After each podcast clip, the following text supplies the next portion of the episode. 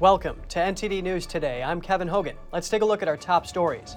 Texas unveiling a new campaign to raise awareness about fentanyl and to save lives as Texas officials seize enough of the drug to kill everyone in the United States.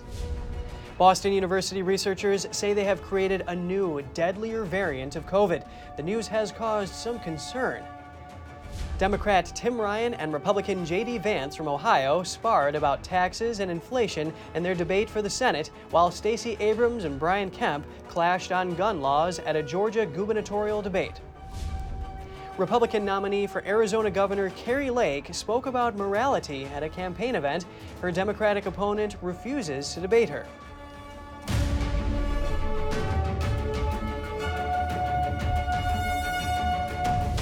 It seems the Texas governor's fight against the illegal drug trade is yielding results. His office says in the past year they've seized hundreds of millions of lethal doses of fentanyl in Texas. NTD's Jessica Beatty has more on the state's efforts. In the past year, Texas law enforcement officers have seized over 342 million lethal doses of fentanyl, according to the governor's office. That's enough to kill every single person in the United States. Giant drug seizures are part of Texas Governor Greg Abbott's Operation Lone Star. It's an effort to counter illegal immigration and the illegal drug trade. Fentanyl is a potent synthetic opioid. It's 50 times stronger than heroin. As little as 2 milligrams could potentially kill a person. Mexican drug cartels are increasingly importing fentanyl from China. Then they put it in counterfeit pills and sell them to unaware buyers in the United States. In a statement Monday, Governor Abbott said fentanyl is a clandestine killer, with Mexican drug cartels strategically manufacturing and distributing the drug disguised as painkillers, stimulants, anti anxiety drugs, and even candy. At the same time, Abbott unveiled the state's new One Pill Kills campaign. It aims to save lives by informing Texans that just one pill laced with fentanyl can be deadly. It comes as drug overdose deaths are on the rise in the United States. The CDC estimates there were over 107,000 drug overdose deaths in the United States last year. That's up 15% from the year before. Last month, Abbott officially designated Mexican cartels as terrorist organizations. It gives state law enforcement more power to bring down the groups and raise public awareness about the cartel's deadly activities. Jessica Beatty, NTD News. Boston University researchers have developed a strain of COVID 19 that killed 80% of mice infected with it. The research has prompted concern and condemnation. NTD's Daniel Monahan has the story. Researchers at Boston University extracted the Omicron spike protein. They then attached it to the original Wuhan COVID 19 variant, dubbing it Omicron S. While Omicron causes mild, non fatal infection in mice, Omicron S causes severe disease with a mortality rate of 80%. The researchers say that mice and human immune systems differ greatly, and that if the Omicron S hybrid infected humans, it would unlikely be as deadly. However, they found that the new strain was five times more infectious than Omicron when they infected human cells with it. The study's publication drew online condemnation and concern. Infectious disease expert Dr. Paul Hunter says he's concerned about what laboratories are capable of producing. He wonders what they're using the labs for. If they're for diagnostic purposes, then he says they play an important role. However, in his words, if they start having a dual purpose for research that has offensive military implications, that is distressing. Some U.S. intelligence officials said in 2021 they believe COVID 19 either was created inside a lab or had escaped from a facility. Daniel Monahan, NTD News. Governor Gavin Newsom announced that California's COVID 19 state of emergency will be lifted at the end of February. Newsom's office says the date was set to ensure the healthcare system is prepared for a possible winter holiday surge and to give state and local governments time to prepare for the phase out. The governor's office says the current emergency order continues the state's COVID 19 testing and vaccination programs and prevents a potential strain on healthcare facilities and workers. The emergency declaration was imposed at the beginning of the pandemic, aiming to prioritize getting protective equipment and setting up testing centers and vaccination sites. Newsom will seek legal changes so nurses can continue dispensing COVID 19 therapeutics and medical facilities can continue allowing lab workers solely to process COVID tests. He will push for the changes when the state legislature meets again. President Biden has spent more than a quarter of his term working from Delaware. That's according to Mark Knoller, a longtime unofficial statistician of the White House press corps. He keeps a tally of the president's days away from the White House and says so far Biden has spent more than 230 days of his presidency away. Biden has spent 174 days either at his house in Wilmington or his property at Rehoboth Beach in Delaware. The president has also spent 64 days at the Camp David Presidential Retreat in Maryland. That surpasses the getaway time of former President Donald Trump. At this point in his tenure, Trump has spent about 150 days away from the White House. Senator Grassley says FBI whistleblowers have revealed that the Bureau has extensive evidence of possible criminal conduct, this by President Joe Biden's son Hunter and the president's brother James Biden. The evidence allegedly includes an FBI interview with Tony Bobulinski, Hunter Biden's one time business partner. Bobulinski claims that Hunter and James Biden helped people connected to the Chinese Communist Party with business deals and investments. They allegedly did so while Joe Biden was vice president. According to a summary of evidence, Grassley says Hunter Biden, James Biden, and their associates created a venture that would enable them to be compensated once Biden was no longer vice president. Democratic candidate Tim Ryan and Republican J.D. Vance clashed on Monday night. The debate for a U.S. Senate seat in Ohio focused on guns, illegal immigration, and abortion. NTD's Daniel Monahan has the story. J.D. Vance first rose to prominence after writing Hillbilly Elegy, a book about growing up in poverty in Ohio. Ryan won the Democratic nomination to run for the U.S. Senate seat vacated by retiring Republican Senator Rob Portman. On inflation and his voting for the Inflation Reduction Act, Ryan had this to say It's been brutal, and I understand that. And that's why I've been calling for a tax cut in the short term uh, to put money in people's pockets. JD said that that was a gimmick. He then said that the Inflation Reduction Act drives down the deficit by $300 billion. Vance attacked Ryan's record in response. He says that I believe the tax cut is a gimmick. I think a tax cut's a great idea, but when you propose it, Tim, it is a gimmick because in your time in Congress, you voted to raise taxes $6.7 trillion 113 times. Vance criticized the so called budget savings of the Inflation Reduction Act, claiming that it actually raises taxes by $20 billion on working people in Ohio. On abortion, the candidates had this to say If the Republicans control the House and the Senate, we won't be able to codify Roe v. Wade, which I think is the smart move. So I will spend all my time trying to fight a national abortion ban. Vance says a maximum time limit of when abortion access is permitted is reasonable. It's totally reasonable to say you cannot abort a baby, especially for elective reasons, after 15 weeks of gestation. No civilized country allows it. I don't want the United States to be an exception. The candidates also sparred on school shootings. I think allowing properly t- trained teachers to carry firearms can be part of the solution. I think increasing funding for school resource officers can be part of the solution. He also says a very common sense approach to keeping society safe is making sure that violent criminals are locked up. Crime has become a hot button issue as overall violent crime increased nationally from January to June. According to Ryan, such a concept is too dangerous. That it is a very risky proposition to have a, a, a person that's a school teacher trained to shoot in that environment with all those kids running around. The candidates also traded blows on immigration. Vance charged Ryan and the Democratic administration with dubious motives to support immigration. The people he answers to in Washington, D.C., they're very explicit about that.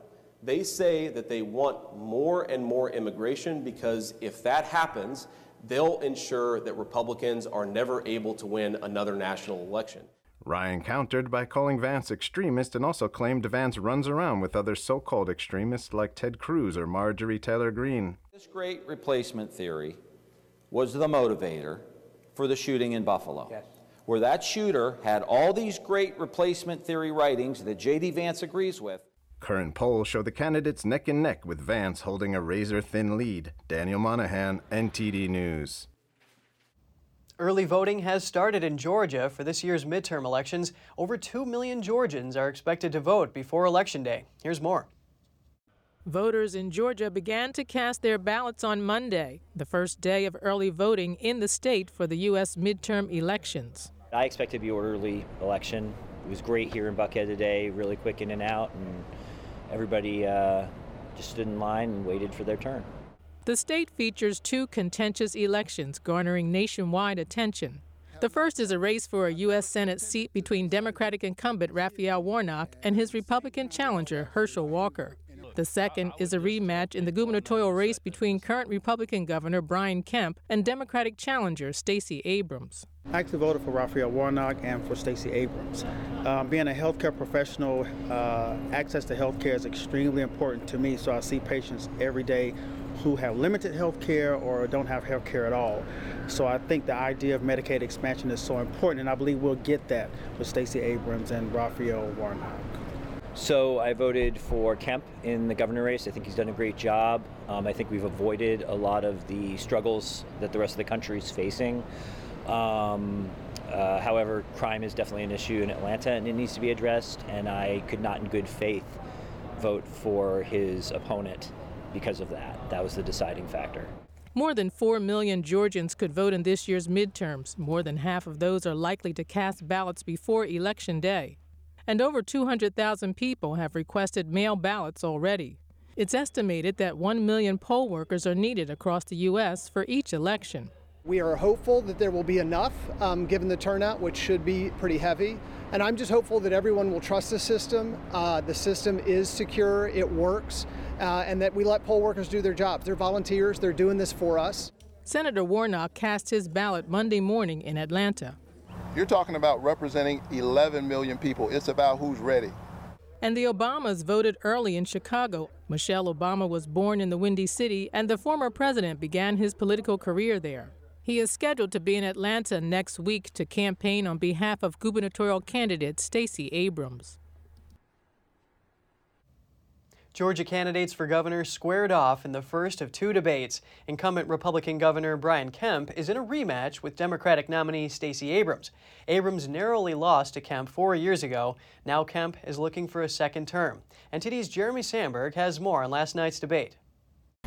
The gubernatorial candidates battled over issues like crime, voting, education, and abortion. Incumbent Brian Kemp clarified his stance on abortion and declared he would not take any further steps to restrict the procedure if reelected. That's not my desire to do that. Georgians should know that my desire is to continue to help them fight through 40 year high inflation and high gas prices and other things that our Georgia families are facing right now, quite honestly, because of bad policies in Washington, D.C from President Biden and the Democrats that have complete control. Abortion is illegal in Georgia after six weeks of pregnancy. Exceptions are allowed for cases of rape, incest, or health risks to the mother. Challenger Stacey Abrams accused Kemp of being weak on gun laws, allowing dangerous people access to firearms, and flooding the streets with guns.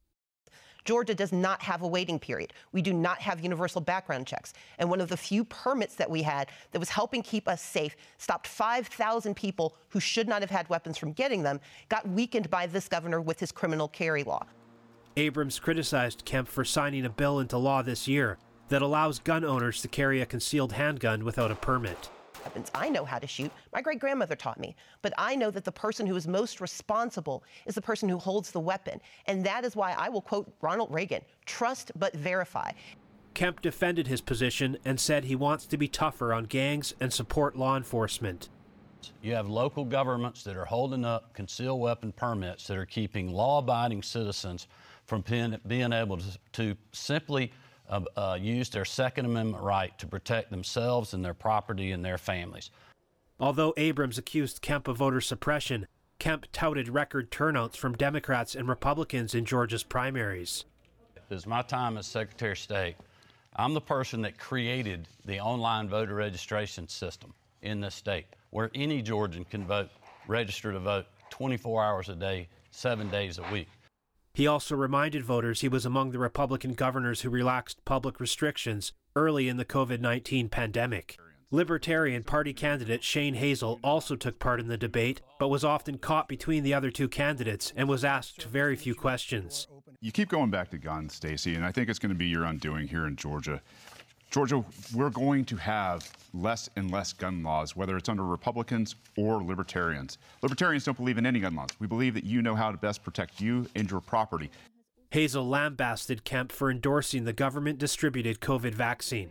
A second debate is planned for October 30th. Jeremy Sandberg, NTD News. Another closely watched governor's race is taking place in Arizona. Republican nominee Kari Lake has been labeled by some as a Trump extremist and election denier. Lake responded to this and addressed the importance of morality in last night's campaign event in Phoenix. NTD's Melina Wisecup was there. We're here in Phoenix, Arizona, a state where the governor's race has garnered national attention. We heard from Republican gubernatorial candidate Kari Lake, who honed in on the moral and spiritual components of modern day politics. This includes everything from criminal justice reform to repairing broken family structures. Here's a look. I want to encourage fathers to, to be in the home. They're so important. And, and maybe it's just one person, one person's voice, and I guess I have a loud mouth talking about how important dads are. But we do need to make that a mission. Because when we don't have fathers in the home, it's, it's, it's bad for not just mom and kids, it's bad for the spirit of that man as well. The only time you can bring God, you can talk about God, is in prison. You can't talk about God in school.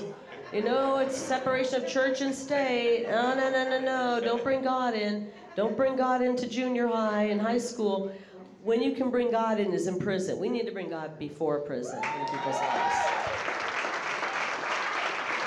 You want to elect people into office who have a moral compass, who know right from wrong. I think Ronald Reagan was a great example of that. Next, we get some analysis on two developments related to securing elections a lawsuit in Pennsylvania and an alleged data breach of a Michigan based election software company. We hear from a think tank's election expert to learn more. Joining us now is Hans von Spakovsky, the manager of the Election Law Reform Initiative and senior legal fellow at the Heritage Foundation. Always a pleasure speaking with you, Hans. Thanks for having me. Let's head over to Pennsylvania. Republicans are suing election officials after the acting Secretary of State said undated ballots will be counted. First, is this legal to count those ballots, and how significant is this move? No, this is a this is really a brazen action by the uh, acting Secretary of State. Uh, Pennsylvania law says that a voter has to sign and date an absentee ballot for it to be counted. The state Supreme Court said, yes, that's a valid law. It has to be followed. Uh, you then had a federal appeals court, the Third Circuit, saying, oh, no, no, no, you can't enforce that statute because it violates uh, the Federal Civil Rights Act. That was an absurd claim. And in fact, the U.S. Supreme Court recently issued a stay of that opinion and, and basically voided it. So the law is in effect. And yet, what happens? Secretary of State says, well, I'm just going to defy both the state Supreme Court and the U.S. Supreme Court, and she's instructing election officials to count those ballots. What are the pros and cons of counting undated ballots? Well, the whole point of being able to count a ballot, um, count a ballot that's dated, is to ensure that the voter, uh, remember, it's an absentee ballot, it gets mailed in, uh, that the ballot was actually filled out by the voter before the end of election day. Obviously, you don't want a situation where voters wait until they see uh, early, early totals, early counts, and then votes. Uh, that's not the way our system works. So there's a good reason for having uh, that kind of re- requirement for a date. And every state, all the states do that. So, Hans, given the history of the courts, where do we expect this lawsuit to go? Well, they filed a lawsuit directly with the state Supreme Court. Now, if the state Supreme Court follows what it previously did, then it will uh, direct an order to the Secretary of State telling her to comply with the law. Unfortunately, uh, you know, the state Supreme Court in Pennsylvania has acted uh, very politically in prior decisions. You know, I, I, I hope they'll do the right thing, but I'm not 100% confident that they will. Let's move on to LA. An election software CEO, Eugene Yu, has surrendered to authorities. Prosecutors are accusing the head of Konnech of a massive data breach. Can you unpack this for us? Yeah, he's, he's an immigrant from China, became a citizen uh, about two decades ago, and he started a software company that has contracts with election officials in various places around the country, including LA. That software is used to manage poll workers. All of the personal information about poll workers is uh, put into that software, and they use that to uh, manage the poll workers, everything from letting them know where to appear uh, to paying them, all, all, kinds of things like that. Um, LA has sued him because uh, they are claiming that all of this data, pers- very personal data, ended up in China on Chinese servers. Uh, Wu uh, uh, is is uh, saying that that didn't happen, but LA is saying that in fact they used uh, Chinese software contractors to do all of this work. Uh, as you and I both know, Uh, if that kind of data is in China on Chinese servers and there are Chinese companies involved, uh, there's every possibility that the communist government is able to access that information and have control of that information, which is very dangerous. Absolutely. We wouldn't want that information getting into the wrong hands. Hans von Spakovsky, the manager of the Election Law Reform Initiative, thank you for your time today. Thanks for having me. Congressman Dan Crenshaw, a Republican running for re-election in Texas, in hot water for how he spent campaign money. He's paid more than $350,000 since 2020 to Pink Cilantro. That's a Houston-based branding business that runs his websites, designs his merchandise, manages the online store, and designs Facebook ads. His campaign first commissioned the firm in 2018 to design his branding during his first bid for office. Nothing unusual so far, but it turns out his wife has been paid by Pink Cilantro. Now we have a response from the campaign. A spokesman called the story a non issue and denied any wrongdoing. He says Crenshaw's wife was contracted only to promote his book, and the total amount she received for her work there was $60,000 commissioned from book sales. And coming up, Hurricane Ian hit Florida's citrus groves hard. Farmers and others in the industry cope with the aftermath and worry about the future. And for the first time in history, Alaska announced closure of its iconic snow crab season. The decision came after a steep decline in the species population. More in just a moment here on NTD News Today.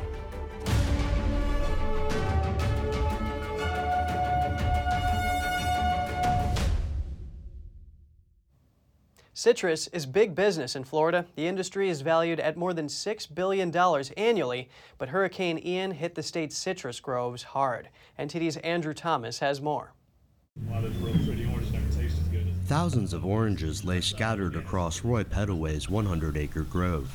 The flood and rainwaters have also weakened the orange trees. We're estimating at least 40% of our crop is on the ground and un unusable and unmarketable.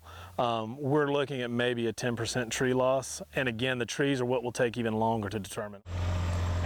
Even without hurricane damage, the crop was predicted to be 32% below last year's. According to the Department of Agriculture, the orange forecast for the whole state puts production at about 1.2 million tons, but it varies for each farmer the last year's crop was one of the worst that had been picked in the history of, of, of citrus.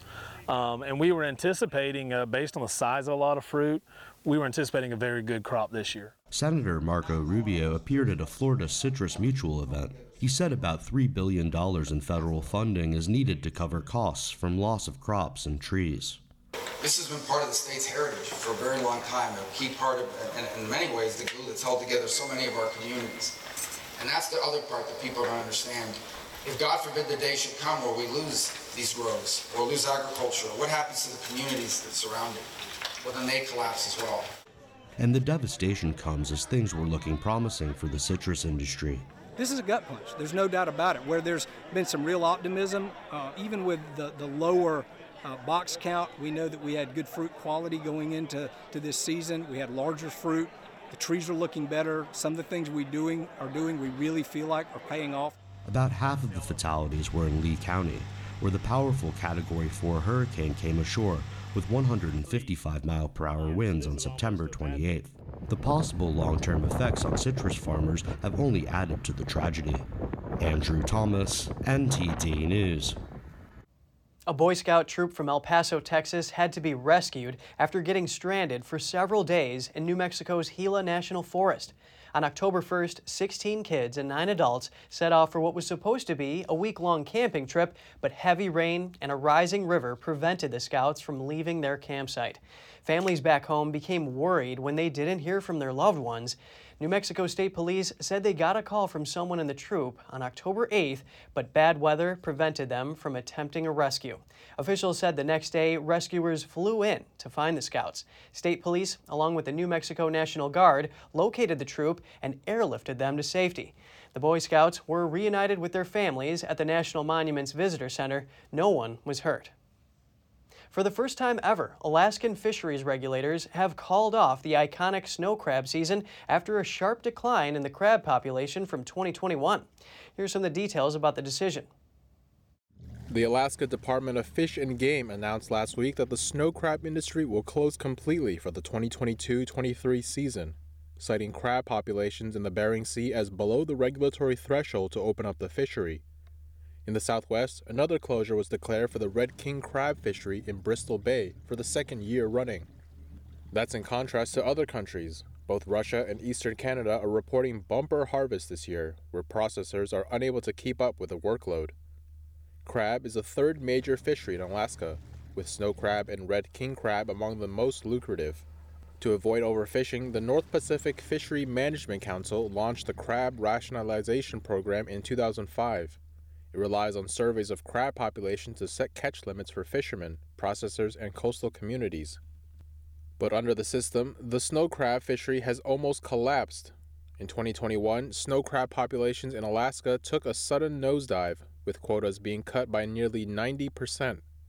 According to the National Oceanic and Atmospheric Administration's database, commercial landings of Alaska snow crab totaled over 36 million pounds in 2020 but the figure is only 5.6 million in 2021, the smallest in more than 40 years. The cause of the decline is still unknown. Alaska Bering Sea Crabbers Executive Director Jamie Goen weighed in on social media that the closures could put second and third generation crabbing families out of business. She suggested a reduced level of harvest for the season instead of an outright ban to help balance the needs of fishermen and the associated fishing communities. American Airlines has agreed to pay millions of dollars to settle a lawsuit over baggage fees that are allegedly bogus. The settlement was revealed in court documents filed in Texas. The documents state American has agreed to pay at least $7.5 million to those who accuse it of requiring some passengers to pay checked baggage fees even when they were promised free checked bags. The fees were charged between 2013 and 2021 to some credit card holders and frequent or first class flyers. As part of the settlement, American will provide full refunds to those who paid the improperly charged fees, but they must file valid claims in a timely manner. Those who are already a part of the class action lawsuit will be notified of the settlement and how to submit those claims. More air travelers are avoiding checking baggage when they fly. A September survey indicates that 60% of flyers reported some kind of disruption while traveling by air this summer. Of the 1,700 Americans in the TripIt survey, one in six said their luggage was lost or delayed. That tracks with federal statistics that show more than 1.7 million bags were mishandled last year by U.S. air carriers. The survey also shows that 41% of flyers now say they will avoid checking in with a bag in the future. 23% say they will use their own bag checking technology, like an Apple AirTag, if they do. Transportation experts agree that staffing shortages at airports combined with high travel demand are at the root of the problem. A Swiss bank reaches a deal in its legal battle with New Jersey's Attorney General. The bank Credit Suisse has agreed to a $495 million civil settlement over its allegedly toxic securities. It sold the residential mortgage based securities prior to the 2008 financial crisis. According to the lawsuit, Credit Suisse officials in New Jersey and New York made deals for loans they knew were of poor quality. The 2013 case alleged Credit Suisse was responsible for 3 billion in damages. In 2017, the bank paid more than $5 billion in order to settle with the Justice Department regarding its alleged practices. And if you have any news tips or feedback for the show, don't hesitate to email us at news.today at ntd.com. And coming up, a setback for Shein, the fast fashion brand from China. It involves a $1.9 million fine slapped on the company by New York State and a heated debate in Berlin over a Chinese shipping company and China's possible investment in a critical German port. Get the details in just a minute here on NTD News.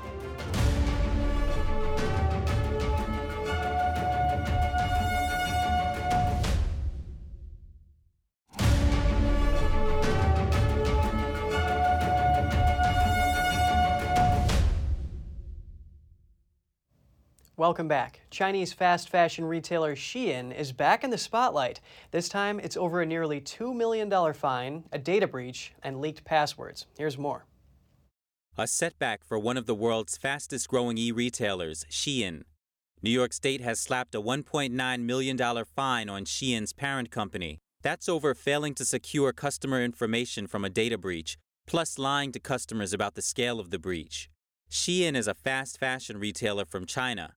It's popular among millennials and Gen Zers in the U.S. The company's sales in America exploded during the pandemic.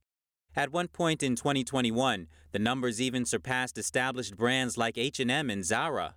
In 2018, hackers targeted Shein's parent company, Zoetop. They got their hands on the personal information of tens of millions of the company's customers. Among them, over 800,000 are residents of New York.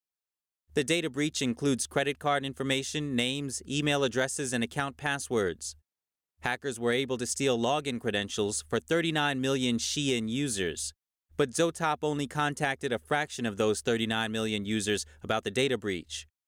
It also didn't take measures to protect other accounts that were compromised. That's according to a statement from the New York State Attorney General. The statement adds Zoetop tried to downplay the scale of the breach. Texas is keeping a closer eye on its teachers' pension funds by limiting their exposure to Chinese stocks. The state's teacher retirement system just got the go ahead to move to a new benchmark with fewer Chinese stocks. The move would reduce the pension fund's exposure to China by half to about 1.5 percent. The pension fund holds over $180 billion in assets. It will begin a six month transition period this month to adjust its portfolio the Chinese regime delays the release of wide swaths of economic data as the Communist Party Congress holds session. Some think the party is holding back news of poor economic performance. One missing figure is third quarter gross domestic product data.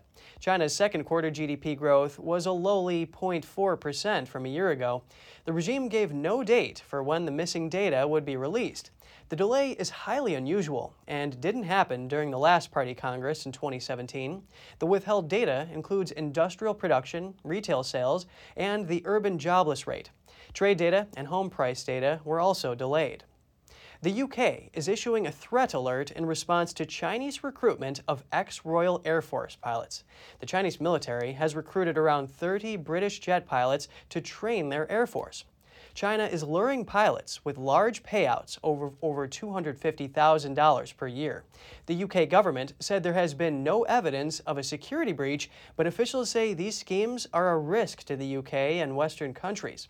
The BBC reports that the intelligence alert is designed to warn former military pilots from taking these positions, although it is not against current UK law. The Chinese military is using third party companies to headhunt the pilots. Among the companies is the Test Flying Academy of South Africa, which has no ties to the South African government. The German government is divided on the China issue and how to handle possible Chinese investment in a critical German port. Let's take a look. The head of Germany's domestic intelligence service, Thomas Haldenwang, gave an update Monday. He said China's influence on the West is far bigger than Russia's. Quoting foreign partners, he added, Russia is the storm, China is climate change. The German government seems divided over how to handle China. A heated debate is happening in Berlin over whether to let a Chinese shipping company invest in a port in Hamburg City. It's Germany's most important port.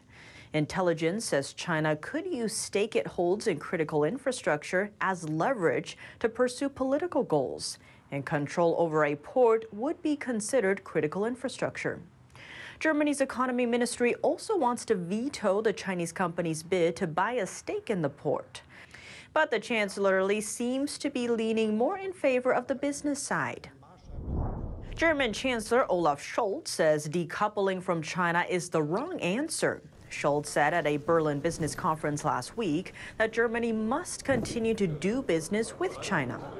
Scholz reportedly plans to visit Beijing in early November, making him the first G7 leader to travel to China since the start of the pandemic. Decoupling from China wouldn't be easy for Germany. China has been Germany's largest economic partner since 2015. Last year alone, the two countries exchanged almost $240 billion worth of goods. Back when taking office, Scholz said he emphasized a values based foreign policy, one that would focus on democracy and human rights. Scholz's cabinet pushed for a harsher stance on China. This marked a shift in attitude from former Chancellor Merkel, who largely took a business first stance toward China. Just ahead, Iran is accused of supplying suicide drones to Russia used for deadly attacks in Ukraine. Iran denies involvement. And police in Denmark have been investigating the Nord Stream pipeline leaks. We'll bring you what they found after the break here on NTD News.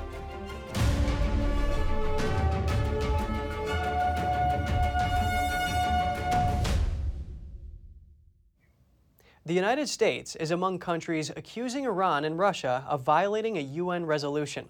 That's for the use of suicide drones that Ukraine says are being used in deadly attacks. Iran denies involvement in the attacks. Here's the story. Rubble, helmets, and candles laid outside the Iranian embassy in Kiev. These were protest props used by a group of Ukrainians on Monday night to demand that Iran stop selling drones to Russia coming after a so-called kamikaze drone hit a block of flats in Kiev. The attack killed at least four people, including a woman who was six months pregnant. Ukraine said the attacks were carried out by Iran-made suicide drones, which fly to their target and detonate.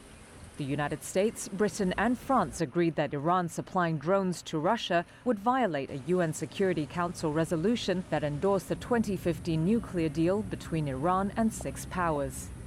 Iran's foreign minister continued to deny on Monday that it's supplying Russia with drones, while the Kremlin has not commented.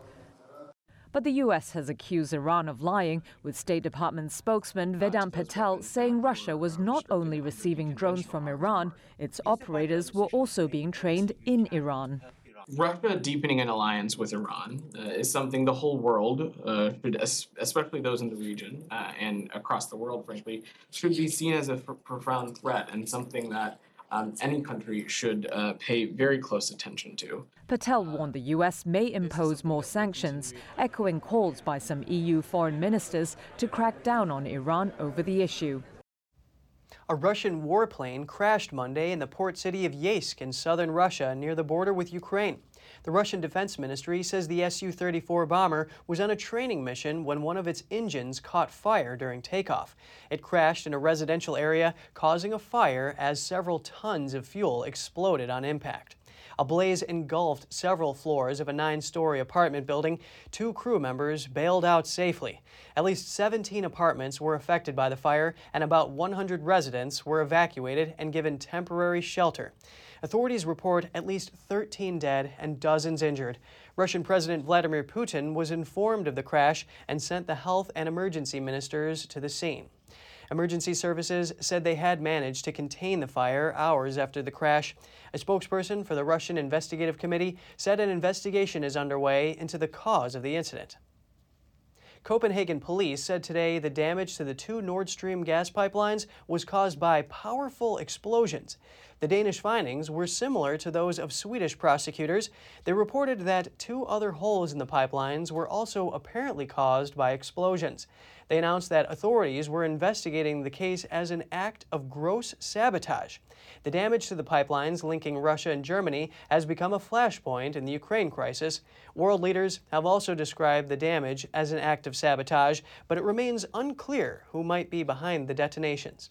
Danish police could not say when the investigation will conclude. The Kremlin said today that the investigations appeared to have been set up with the intention of falsely blaming Russia. Over to Vienna. The trial begins today for six men accused of being complicit in a 2020 terror attack. The attack killed four people and wounded 23 others. A 20 year old shooter opened fire into crowds as they sat on terraces enjoying a warm evening. He was fatally shot by police within minutes. Police believe he carried out the attack alone. However, the six defendants are accused of providing various kinds of help beforehand, such as supplying the rifle. Five of the men have long been known to domestic intelligence as supporters of Islamic State, like the attacker.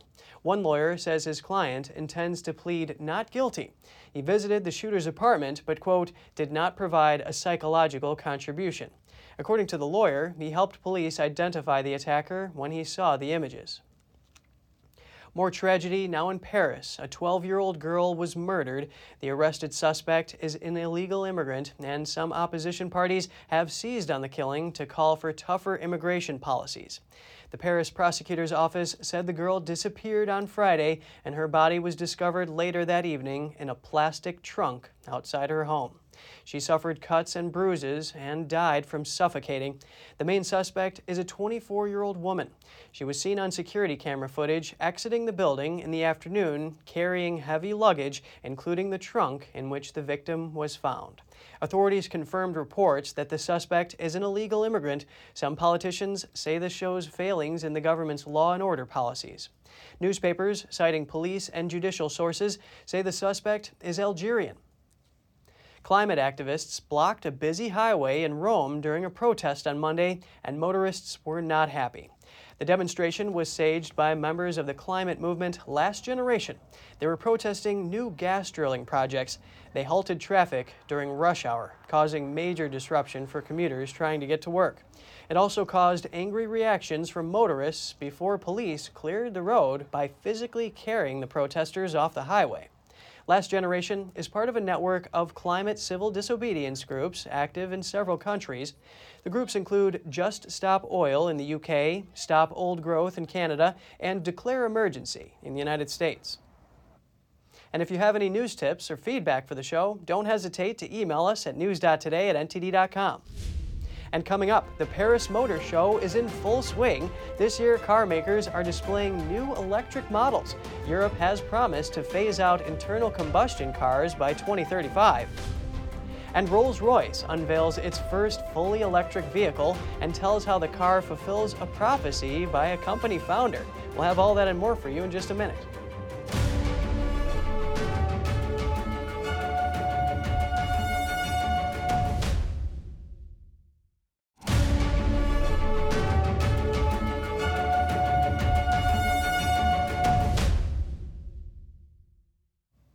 Europe is working on its promise to phase out internal combustion cars by 2035. Car makers show off new models at the Paris Motor Show. And today's Andrew Thomas has the details on the latest EVs.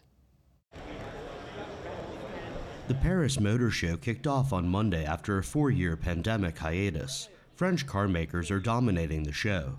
Renault CEO Luca De Meo flaunted the forever electric concept car. I think Renault is a popular brand, pop as the British put it. It means we're into the mid range. We don't do entry level cars, that's Dacia's job. We need to offer mid level cars. Our offer isn't going premium. We are producing C segment cars that a normal family might buy. Uh, Brands like Dacia are trying to be affordable for the average consumer. As the cost of living crisis continues in Europe, there's a need for cheaper cars. It means that more and more people really make choices. They choose what is the essential for their consumption, and cars are part of it, and more and more people are choosing Dacia. Renault's Mobilize brand has a different solution, focusing on car sharing and rentals. So if you just need a car, you know, car sharing is, is you pay at the minute, you pay at the hour.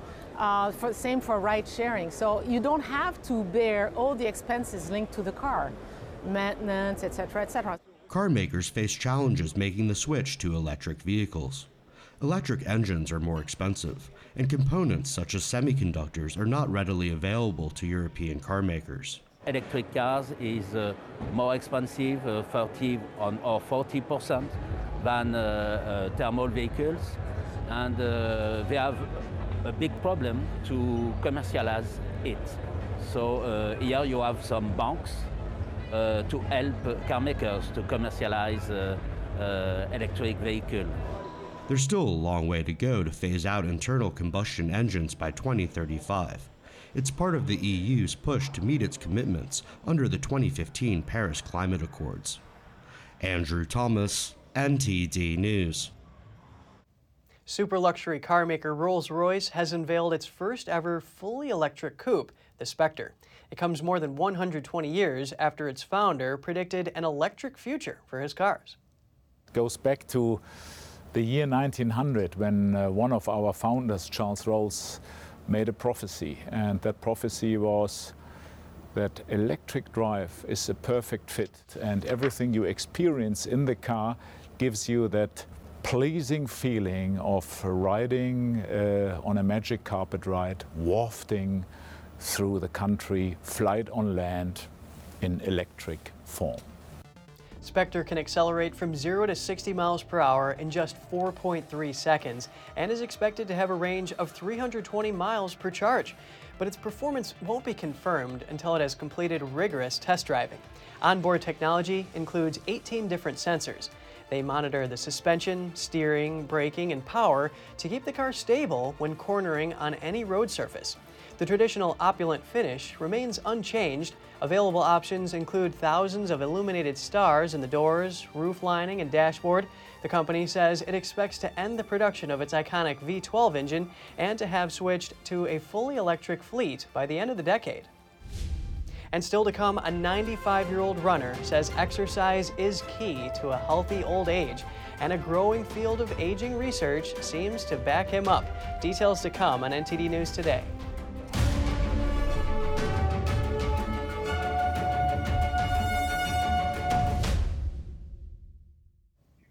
A growing number of scientists are studying the symptoms of old age like dementia and heart disease. and today's Andrew Thomas has the details about what they've found at a cellular level and why staying active may be key. Richard Soller started running again just before turning 50.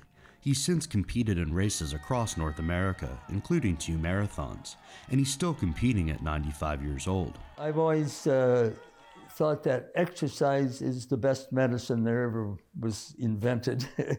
I think everyone should keep moving. Staying healthy and active later in life is a goal that eludes so many. But a flourishing field of aging research called cellular senescence could help. There used to be a widely accepted notion that cells could replicate endlessly. But in the 1960s, scientist Leonard Hayflick made an accidental discovery. After about 50 population doublings of the original uh, uh, cells, I noticed that the cells stopped dividing. Eventually, they then enter a senescent state in response to damage over time. The body removes most of them, but others linger, not quite dead and harming normal cells nearby. They accumulate in older bodies. Mounting evidence links this to an array of age related conditions like dementia, heart disease, and osteoporosis. But initial research indicates that exercise could help. The main thing in, I think, growing older is to, again, keep moving. Do something with your body and your mind. Soller says exercise keeps him fit enough to handle whatever comes his way. Andrew Thomas, NTD News. Have you noticed that with the change in seasons, your body can feel a bit different? What is it about autumn that makes us feel dry? Here's Gina Marie, who brings us Strong Mind and Body.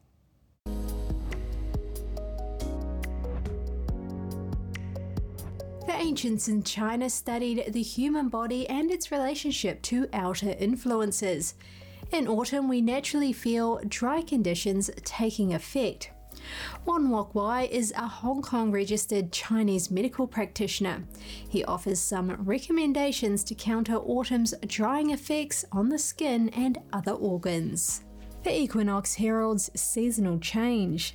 Days and nights are equal in length and the weather turns cooler and drier. Wong says that autumn dryness can easily damage our lungs. We may also experience skin issues or gastrointestinal discomfort. The key to wellness is to promote the production of fluids to overcome the dryness and restore our energy. Traditional Chinese medicine practitioners believe that taking good care of our health means we adapt to natural laws. During autumn and winter, we have to exhaust our yin energy to resist the dryness and maintain the internal moisture levels. That's why we need to restore it.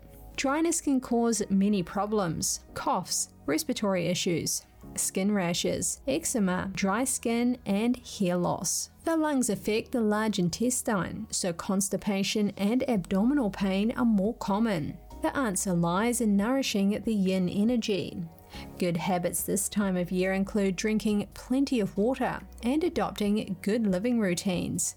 Going to bed early and rising early are beneficial. Also, be sure to choose foods that are rich in gelatin and have a sticky texture. Examples include snow fungus, milk, pear, lily, honey, and egg yolk. Also, try foods with a sour taste. Examples include strawberry, apple, orange, grape, blueberry, lemon, plum, and hawthorn. Turning to soccer, or football as they say abroad, Real Madrid's French forward Karim Benzema claimed the 2022 Ballon d'Or award this week for the world's best men's player. The women's award went to Barcelona's Spanish midfielder Alexia Putellas for the second time in her life. On stage at the award ceremony, Benzema called it a dream come true from his childhood. He is the first French player to win the trophy since 1998. Benzema starred in Real Madrid with 44 goals in 46 games last season, including 15 goals in the European Champions League, earning his club a record extending 14th title. The Women's Award winner, Putellas, was named FIFA's best female player earlier this year. She was the top scorer in the Champions League last season with 11 goals and scored 18 goals in the Primera Division. But the 28 year old missed the Euros in Spain with an ACL injury. Other winners included Real's Thibaut Courtois for the best goalkeeper, Barcelona's 18-year-old midfielder Gavi for the Kopa Trophy for best player under 21, and Bayern Munich forward Sadio Mane for the inaugural Socrates Award. That's all for today's program. We're really glad to have you with us. Please send us an email if you'd like to tell us something. We're going to put it on screen. For podcasters, that's news.today at ntd.com. I'm Kevin Hogan, NTD News, New York City you